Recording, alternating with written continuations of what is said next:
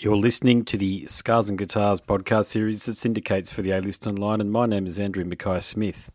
The interview subject I've got coming up for you is from a band from Sweden called Hammerfall, and it is the singer Joacim Cans.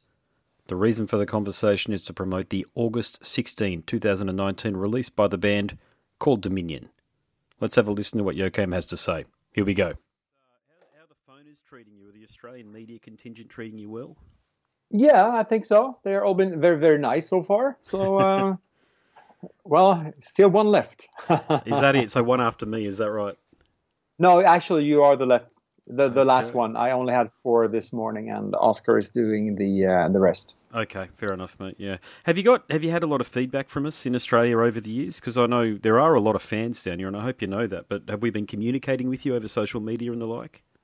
Yeah, and it's always uh, almost the same question, like why don't you come and tour in Australia? and, and I mean, it's I, I know we we we we've been there once only, and we did one show, and I think that we should really need to to consider going there and you know doing a proper tour because as far as I know, you know there's a big market for you know melodic heavy metal in Australia, so uh, that that's kind of the the impression I get, anyways, from all the the feedback. No, you're right. Actually, it's um, I, I guess I've been listening to heavy metal for the better part of 30 years now. It's unbelievable to say that. Maybe 25 years solidly, but 30 years really overall. And I don't think I have uh, been around at a time where melodic metal has been more popular than it is right now. And that includes the 80s, unbelievably. But you guys. You guys are really riding the crest of that wave, if you like. Of course, there's Sabaton and there's a few other bands, but you're really the, the legacy band, the band that's been doing this for the longest. So, do you can you put apart from the fact that you're very good, you're very good musicians, you write great songs, you got a consistent body of work out there. You and Oscar have been in forces now for a very long time doing this, but what do you put the success and the popularity of you guys and indeed melodic heavy metal down to in 2019? I think, well, if we're talking about Hammerfall, I think what really made us, you know, big was that no one really expected an album like Glory to the Brave to be released in 1997. I mean, that was a Agreed. period when mm. when melodic heavy metal music was, uh, you know, almost forgotten. It was a, it was a dirty word, was, to be honest, mate, wasn't it back then? Yeah, it, it was. It was, and uh, you know, throughout the '90s, I had to defend myself all the time yeah. because people said, "Why don't you play music people want to hear?" Well, my response was always because I play the music that I want to play. That is what heavy metal is all about. I mean, mm. I'm, you know, follow the beat of your own drum. That's that's the only thing I can mm-hmm. say. And from from then on, it feels like that was the the, the second coming of uh, the heavy metal movement. We opened up a, a, lot of doors back in the late '90s, and but all of a sudden, every label all over the world wanted to have you know their own Hammerfall. Hmm. So the whole genre, the whole market got uh, kind of over flooded by by bands you know, that wanted to sound like Gamma Ray, and they sounded exactly like a bad yeah. version of it. So it was a lot of these copycats around that almost killed it. And I think people were so fed up with this so-called power metal wave that came, yes. and I couldn't stand it either because I never saw Hammerfall as a power metal band. I always saw us as a, a traditional heavy metal band. Yeah. And uh, but now we're 22 years later and we are still a band that people are, are listening to, a band that people can count on, and a band that people really, you know, talk about. And like mm-hmm. 22 years, if you go back and look at the 80s, you know, the, the 80s was not even a decade. That was like, you know, six, maximum seven years. Mm-hmm. Then the, the, whole genre kind of imploded, you know. Nirvana and Pearl Jam came along, yeah. Yeah, because all of a sudden, you know, people cared more about what they looked like instead of learning how to play an instrument, and then the grunge came and just took over. Mm. But I think yeah. metal in 2019 is very healthy. I, I think now we're standing very, very solid, and you have bands that uh, will take over when the, the, the dinosaurs will, you know, when they will die out.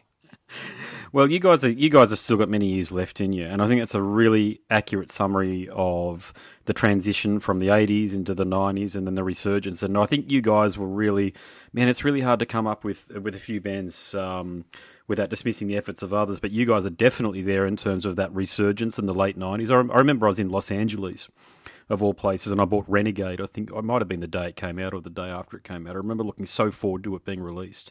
Um, yeah. But I think even there, I had to buy it in the import section.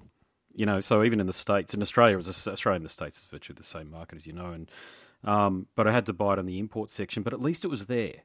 You know that at least it was in Sam Goody's, I think was the name of the record store in the states. I can't mm-hmm, remember, but mm-hmm. yeah, it was in there, and I remember buying it. And I just remember thinking, and I listened to that, and also I remember Judas Priest Jugulator. I remember getting yeah, that's that. that same time, yeah. Mm-hmm. Yeah, exactly. I remember listening to those two albums. Whenever I think of uh, the late '90s in the states, I always think of Renegade and also Jugulator because I listened to those those albums back to front, and I found a lot to like about them both. You know, but you guys have just gone from strength to strength, and now you're here with Dominion. And I mean, look, you you hear this stuff, okay? And I've only had a couple of listens to it because you know I was only given the stream this morning, but to my ears, I think it might be the finest Hammerfall album you guys have managed to conjure up yet. Do you agree with that? Wow, I'm really happy to hear that. Uh, yes, I, am I'm, I'm so damn proud of it. So it's really hard to to uh, just you know uh, say only a few words about it because mm. it means so much. I think that we're it's kind of unbelievable that album number 11 is the one. Hopefully, well, I'm not sure what we're going to uh, say in 10 years, but I think this album will be referred to as the maybe the, the, the a game changer for Hammerfall. Maybe this is the, the second coming for Hammerfall, where we take the next important step.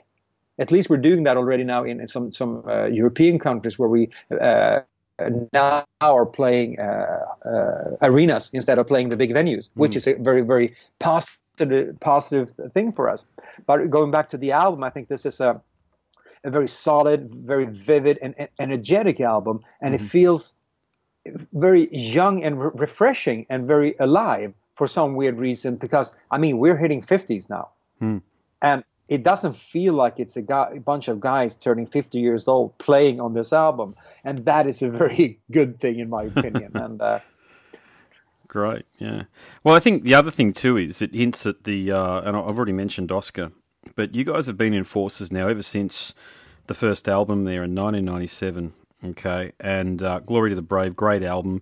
What's kept you guys, you know, your spirits high, and what's kept you guys in Forces when you've had a few people come and go? Not as many as a lot of other bands, but it must be said you guys are the the mainstays of the band. So, how would you describe the relationship with Oscar? If I if we go back to 1996, the first time I, I met Oscar, I came to, they were re- rehearsing with Hammerfall underneath like a church outside Gothenburg. And uh, I, I opened the door and I heard a, a, like a melody played on the guitar and I instantly recognized it. Like the second I heard it, like the, the interval, like, oh, I know what this is. And I walked down and it was Oscar playing and I looked at him and I said, Stormwitch, Dorian Gray and his jaw, he, he, he dropped his jaw like, "What? Do you, you know, know Stormwitch? Yeah. yeah, that's one of my all-time favorite bands." I said, like, all the albums. I said, and I think we connected right there and then. Mm. At that point, Straight we away. realized that we had the same, yeah, that we had the same. Uh, influences. We had the same references when it came, you know, came to heavy metal music, and mm. we had the same idea where we wanted to take uh, like a, a, metal band. In in this case, it, it, you know it became Hammerfall, but we were mm. on the same exact you know level. But also that means that you have two very strong uh, wills. Yeah. Uh, sometimes yeah. pulling in different directions, but we always go back to okay, what is Hammerfall all about? Well, you know, it's traditional heavy metal. Okay, let's keep it that way. Uh, yeah. We were led us we were you know straying away. You say that? Straying away? Mm-hmm. a yep. little bit from yep. uh, uh, the path when the infected album came. Okay. Because we were i mean the album itself is is very um, underrated i would say. But i think we were trying to to to find a quick cure to things that we couldn't cure you know instantly. We we got a, a manager for the first time a manager who almost you know, killed everything. Oh yeah. you know, in, in regard to the band, we got rid of him and we got another manager, and then we just say, guys, if this is going to last another 10 years, we need to take a break. So I pulled the plug in 2012 mm-hmm. and said, guys, now we're going to take one year, one year off. Mm-hmm. We don't even going to talk to each other. We, we, we just need to to like contemplate a little bit, sit down and think about what we have achieved and we need to find the joy in playing together again. And that break changed everything because when we came back in 2014 with Revolution, the energy was back, and I think both me and Oscar realized that you know what, this is our life and this is what we do. And hmm. now we just need to, to treat this with uh, as much as you know respect as possible, and just go out there in the front line and fight for for Hammerfall and fight for for heavy metal in general. Mm. And then of course Anders left the band, but me and Oscar were yeah. still standing strong. You know because we we we felt that it doesn't matter if if you know one person leaves and we need to replace them because we were so determined where we wanted to take Hammerfall. Yes, yeah, you're not wrong. And there was a moment in time, and I really appreciated that you guys did this. But Chuck Schuldiner doesn't pick bands on a whim. He really knew what he was doing. The great late Chuck Schuldiner, and you guys had a yeah. what I believe was a very successful tour across the states. No, about the same time I was there, actually, but I, I didn't I didn't get to see any of the shows. But was that the moment that you realised in the states in particular, and and maybe even by extension places like Australia and the UK, that things were going to work out for you guys? The fact that you could work with an icon of heavy metal like Chuck Schuldiner, who's in a completely different genre, if you like, but he always insisted that he just played heavy metal, and always loved that about him. You know that he could pick you guys to tour with, and the shows, as I understand, were very well attended. You guys did very well. So, is that how you saw things at the time? Yeah, I mean that was a fantastic tour for us that just happened right after the the second album came out, and we were still learning how to you know get along in the business. We were rookies, mm. totally rookies, and and Chuck treated us so good. I mean, he never saw us as a support band because he said, no, no, no, we're in this together. And we mm. said, okay, can we play 40, 45 minutes? And he just looked at us. You can play as long as you like. like, no, no, no, you're the headliner. Come on, he said, we're in this together you know, he was such a fantastic person, and we became so close friends. Just you know, so sad that he uh, he left yeah. us so early, man. Yeah. Uh, so in the, I mean, it was we had good days and bad days on that tour. I mean, in, in some territories we we did really well, but then when you you know hit the the deep south or uh, up in San Francisco I remember a lot of people like, "What the fuck is this?" They wanted to hear, you know, death uh-huh. metal. Oh no, this is too cheesy. This is heavy metal. Go away, you know. Mm, yeah. But still, there are narrow-minded people all, all over the world. Uh, and when it come, came to the U.S., then we came back four years later uh, on tour with Dio. But yeah. after that, we, we I think we kind of mistreated the North American territory, uh, unfortunately, and uh, kind of gave up on it in 2011 uh, right before the uh, the infected album came out. Mm. But we found people that truly believed in us and, and, went back in 2017, and that is that was the game changer, I would say, that makes this album sound the way it does. Because we did a, a, a double headline tour with uh, a co-headline tour with uh, mm-hmm. and this is by far one of the greatest tours I've ever been on because we had so much fun together within the band, both off stage and on stage. Hmm. And since we also all of a sudden were starting to being creative on tour, something that never happened before, that we were writing songs actually in the tour bus. Wow. Uh, okay. Yeah. We, we, we managed to get the momentum and the positive vibes and energy from stage into the songwriting process. I mean, Oscar ran off stage sometimes, just threw his guitar in the corner, grabbed a beer, and went back in the bus and started to riff around.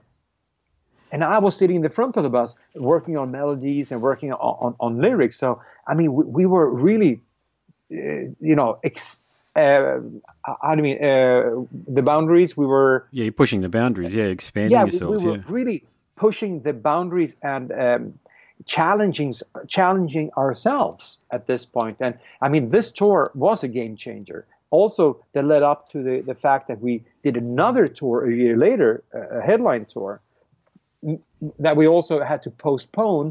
We had to push the release and the recordings of this album, but we can continue be creative on tour and have a good time. Mm. And I mean, it, it, all comes down to having fun. If it's not fun, yeah. you should do something else. Now, I think we all are at a you know on a personal at a good place in life and the band is also at a very good place right now so i'm, I'm only positive for the future Good on you. I think you guys are experiencing something of a second coming. Would you? Would you? Would you? Is that a fair statement? Is that a fair assessment on things? I mean, you've got this this cracking album that. I mean, I know in this day and age it's hard to get physical sales, but it's a sort of album that I think will do well with metal fans who want physical copies. It's got great artwork accompanying it. But do you think that you know, when you talk about the future, the future does look really bright for you guys, but I think you, you're not going to run out of runway. I just think you'll run out of energy. So does uh, it, yeah, does it, does it right. feel like that for you guys? Yeah, I'm actually referring to this album as the second coming of, of Hammerfall. Oh, I think this is yeah. not the new beginning, but it's the second coming because we, we never, you know, gave up or, or quit. We've mm. been around the whole time, but now it feels like we are ready to take on the next 10 years and we are also ready in some territories to uh, to step up when the old dinosaurs are dead and gone. Well, that'll be soon. That's a really, really good point you make there. And look, I've got my own views on what Judas Priest are doing these days, and even Iron Maiden. I'm really glad Slayer are calling it quits. To be honest with you, I'm a bit, I'm a bit different to the average metal fan, and that once I've seen a band once or twice, I don't need to go and see them again. And I actually think a lot of bands almost take away from their legacy by going too long and that is true for a lot of the bands that have been going since like even the late 70s 80s and i just don't think live a lot of them are cutting it now we've got this my own opinion here is this ridiculous situation we've got bloody holograms touring with the dio thing and I know a lot of fans oh, okay. like that, but I just, yeah, it's, I, I don't know. To me, live needs to be, it's a visceral thing. You need to see people if you're going to do the three dimensional thing, um, you can do that on the internet and use immersive technology like Google Glasses and that sort of thing at home to do that. And I, I don't, I don't hold it against the musicians, Craig Goldy and all these wonderful guitarists and musicians. That they've got to earn a quid, so I don't blame them for doing that at all. But um, yeah, I, I, think at this part, this stage in time, mate, you, you guys are headliners. When I say headliners, are you guys at the point now? Where you could headline a Wacken or anything or any of those big festivals? Would is that the time now has arrived for that for you guys? Absolutely, absolutely. I mean, we did headline last summer a couple of uh, bigger festivals in in uh, in Germany. Uh, mm. as for Wacken, now we're at a position right before Sabbath. I think it's Sabaton Air. No, it's Hammerfall, Sabaton, and Airborne in okay. that order on the main stages. And uh, I mean, we are up there, and we just need to not prove. I don't think we have anything left to prove. But if they give us, you know, the chance, we will deliver. Then we will really come with a, a gigantic show. I mean, at the Sweden Rock Festival, we still played in, in daylight, but in, in Sweden, you know, it's daylight 24/7 in the summer, anyways. But yeah. I mean, we pull up off a really, really energetic show, uh, and we were not the headliner because I mean, bands like ZZ Top, they put them as a headliner, and yeah, I'm like, what? What, what the Come hell? Come on, yeah, I mean, they, they fill a purpose. I mean, the purpose is uh, all based on nostalgia. But don't let them play 90 minutes. It's too long. Let them play, you know, a, a maximum of, uh, yeah, maybe uh, 45 plus yeah. Uh, encore. You know, that would make sense. And I think also for, for them, that would be enough. Well, well, no, I think you're right. I, I, think you're right. I, I don't want, but this is my impression. Yeah, no, you you spot yeah, on. we are it, absolutely ready to. Uh, yeah. Well, it, your your your statements mirror what I'm thinking and feeling because even though I've been into metal a long time, I I don't need to listen to Iron Maiden anymore to be quite honest with you because it's in my DNA. You understand what I mean? Like mm. when I was a teenager and uh, in my early twenties, mate, one of the only bands that I listened to through whole periods of it. But yeah, there's this right, thing right. where there's ZZ Top at Wacken. I mean, what the hell? I mean, I assume that they do market research and they get feedback from fans via social media that, that having them on the bill is appropriate. But you know the way that I look at it, they're taking the place of a metal band. Okay, and that's a metal yeah, festival, do. and that's that's yeah. how I. But I do, it. I do, I do understand why they they want to have these bands because it looks damn good on the posters in the marketing. Yeah, maybe getting a few strays that might be interested in heavy metal along, but there are other bands that you can do that with. I, I won't mention any now because I can't think of any, but but there are other bands that you could do that with. But yeah, that was weird. ZZ Top. I was. I just hope that you don't start getting some pop artists on that stage there, and that that organisers overstretch their hand because it's really uh, the one or one or you know we don't we we only only got one festival down here which is download. I know you guys in mm-hmm. Europe have got a lot more than that, but still it's it's taking the place of another band. But I'll, I'll got to I'll ask you this next question because I reckon I've spoken to more musicians from Sweden outside of the US and Australia than anywhere else. Now, for a country that has such a relatively small population compared to everywhere else in the world, you I mean, per head per capita globally, I think there are more Swedish musicians. I lost you there. Oh, Still sorry. there? Yeah, can you hear me? Hello. Hello, can you hear me? Oh, you now I hear you. I think you have to. Re- re- yep, you hear me. I'll just yeah, I'll restate the point because. Hey, can you hear me? Yeah. Hello. Oh, yeah. Yeah, I hear you.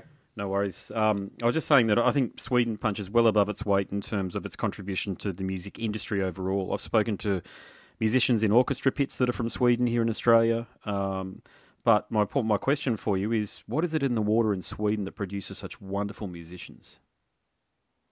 It's uh, pure cocaine, I think. I'm not sure.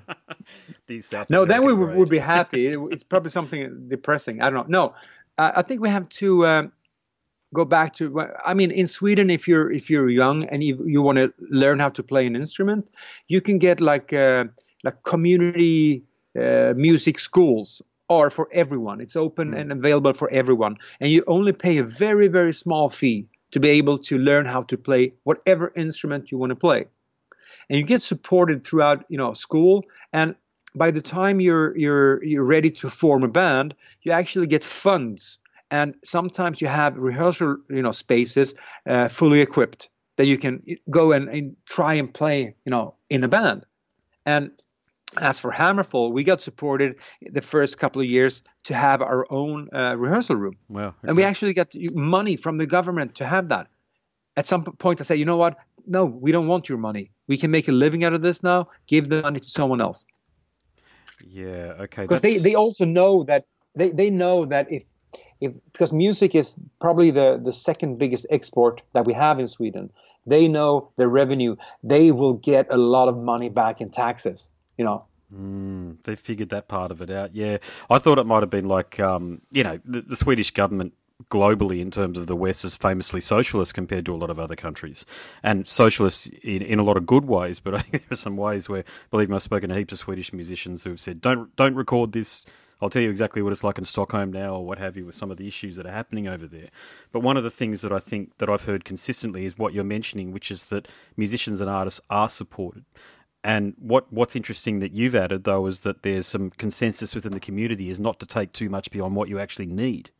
And I like that Right, because a lot right. of people sort of go beyond that and just keep on taking and taking because it's norm, it's normal. But I guess that goes some way to explaining why in Australia here a lot of people sort of leave school with a head full of steam about starting a band, but two years later they're working a shit job in a supermarket or whatever. You know what I'm saying? They're not pursuing their dreams Yeah. anymore. But in Sweden it's a little bit different. yeah, at least for when it comes to you know how to, to learn how to play an instrument and uh, keep your dream alive, but they will, will not you know uh, give you money just for being a slacker. I mean, you still have to work, but at least the the the, the biggest problem I, I see all over the world is you know finding a, a rehearsal space. Yeah, it's a nightmare that one. Yeah, I mean, there's you Yeah. know there, there's all those things now where you can hook up and you can listen to everybody playing, um, you know, in your headphones. There's even Bluetooth technology where you can do that, where you can rehearse at home. But man, there's nothing like It's being not in a, the same. Not the It's same. Not the same. Yeah. No. I'm I'm a musician too, and we've tried it many times, and it's shit. It doesn't work, and it feels really artificial. You need to be in a rehearsal room listening to acoustic drums. Yeah, you need yeah exactly. You need the drums. Yeah. You need the drums and the ambience, but apart from that, you can still do the guitars through a Kemper, and you you know the vocals only in the in the uh, in ear. That's fine, but the, the, the the drums, you need the horrible crash cymbal in there somewhere. Indeed, yeah. All right, mate. I'll let you go. But my final question is: I uh, I write for Metal Obsession, but I also host a podcast series. So if you're cool, I'd like to release what we've spoken about on my podcast series. Yeah, sure. As long as I it's it makes sense what I just you know that Oh, it makes complete sense. Yeah, it makes complete sense. Yeah, no, That's it's good. cool. It's it's really good feedback. It's been a, I've been looking forward. It's been many years that I've been looking forward to having a chat to a member of Hammerfall, and then I can chat to you, mate. It's a wonderful thing. So thanks for creating mu- the music you've created. You've been a soundtrack to my life over the many years. Oh, fantastic! Thank you very much for talking to me, and uh, hope to see you in Australia. Fingers crossed. Awesome. see you, see you soon. Cheers. Thanks, mate. Okay. Bye bye. You've been listening to the Scars and Guitars podcast series that syndicates for the A List Online, and my name is Andrew Mackay Smith. That interview subject was the singer from Hammerfall, Joacim Cans. Thanks so much for listening.